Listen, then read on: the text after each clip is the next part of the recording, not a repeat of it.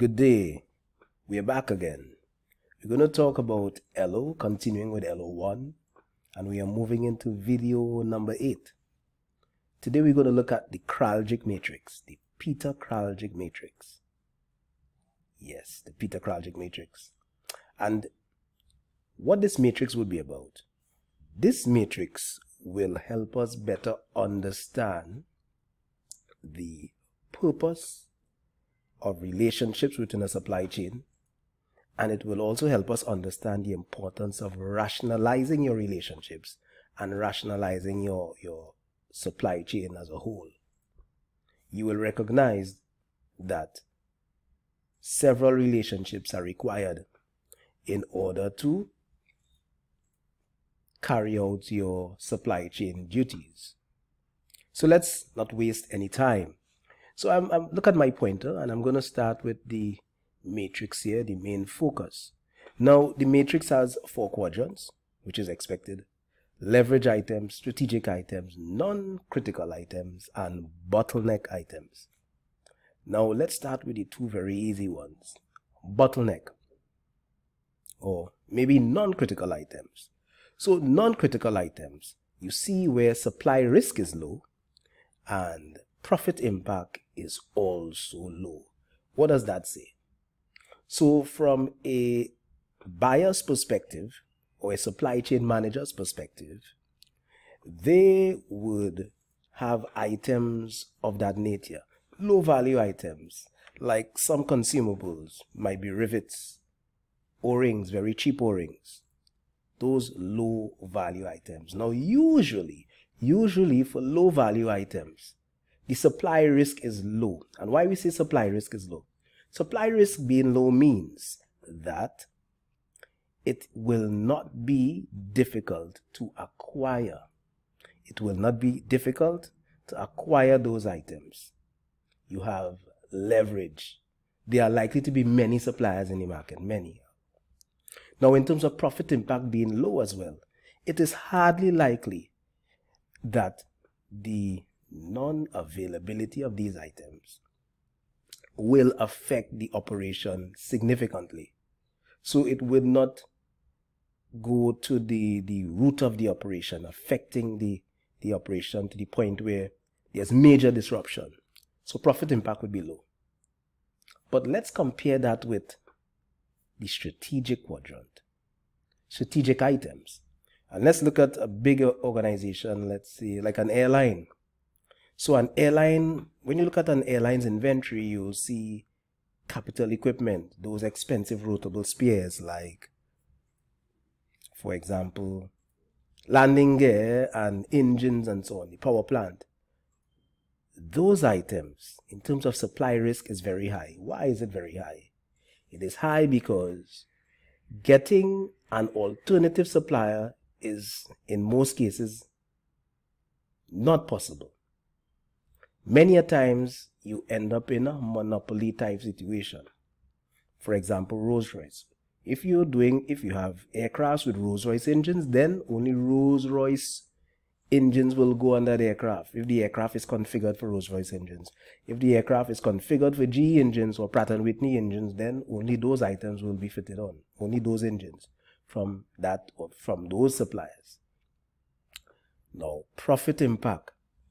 Aircrafts don't make money unless they are flying. So if there are problems, some disruption with your engine supplier and there's an aircraft on the ground, it is sure it is sure to affect your profit. So it will impact on your profitability. So profit impact high supply risk also high. Strategic items. Now let's get to the relationship side. It is recommended that for this or that within this matrix within this quadrant sorry you should maintain a collaborative relationship right? So the Kraljic matrix helps us understand the importance of relationships, but not having close relationships with everyone, but with the strategic suppliers. And this is where the, the, the rationalizing comes in. So if we are to compare it with non-critical items where you have leverage, extensive leverage, there is no need to have a collaborative relationship. Your relationship can be arm's length because you have leverage. There are many suppliers. So you can easily move from one to the other, but you do not have that facility for strategic items. Where, as, as I just mentioned, for strategic items, usually you only have a few suppliers in the market, sometimes or in many times one supplier who can supply that item. Now, so I've discussed both more or less, and I'll highlight briefly leverage items and bottleneck. So bottleneck, supply risk high, profit impact low. You're probably thinking, how could that be? So there are items at times in an organization that may not be expensive, but they might be unique.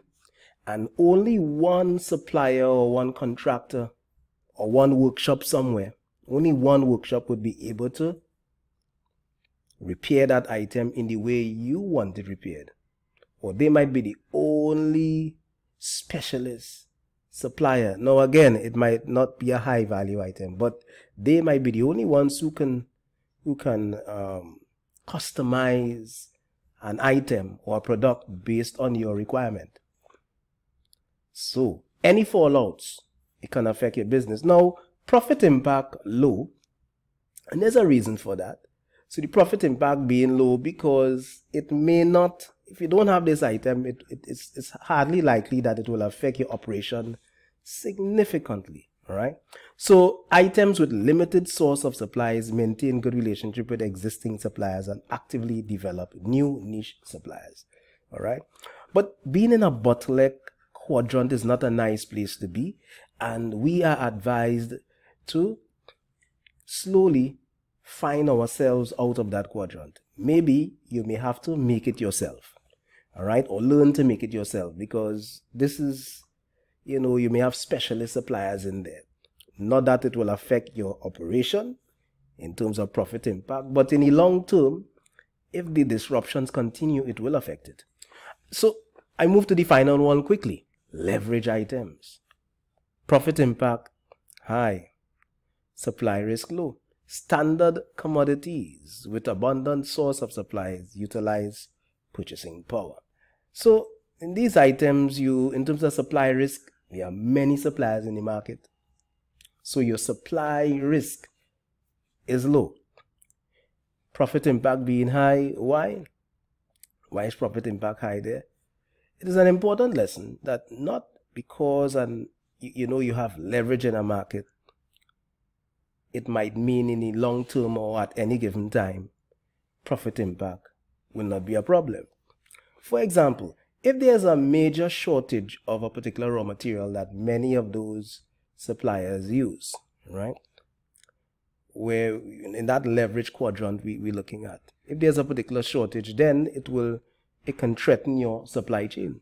It will definitely threaten your supply chain because something like let's say tissue paper, tissue paper, uh, an important consumable at an airline or at an office, a large building can affect the operation of the company. It will. You cannot function without a consumable like tissue paper, which is cheap, yes, which is easy to get at any time. But if you don't have it, it can affect the business, all right? So, in a nutshell, that is the Kraljic matrix, what we call the Peter Kraljic matrix. This matrix again helps us understand the importance of rationalizing our supply chain and helps us understand the influence of relationships there. We don't apply all relationships or any relationship in any quadrant. For non-strategic, we apply we apply an arm's length type arm's length type relationship. For the strategic items or the strategic quadrant, we apply a collaborative or partnership type relationship, and we know why.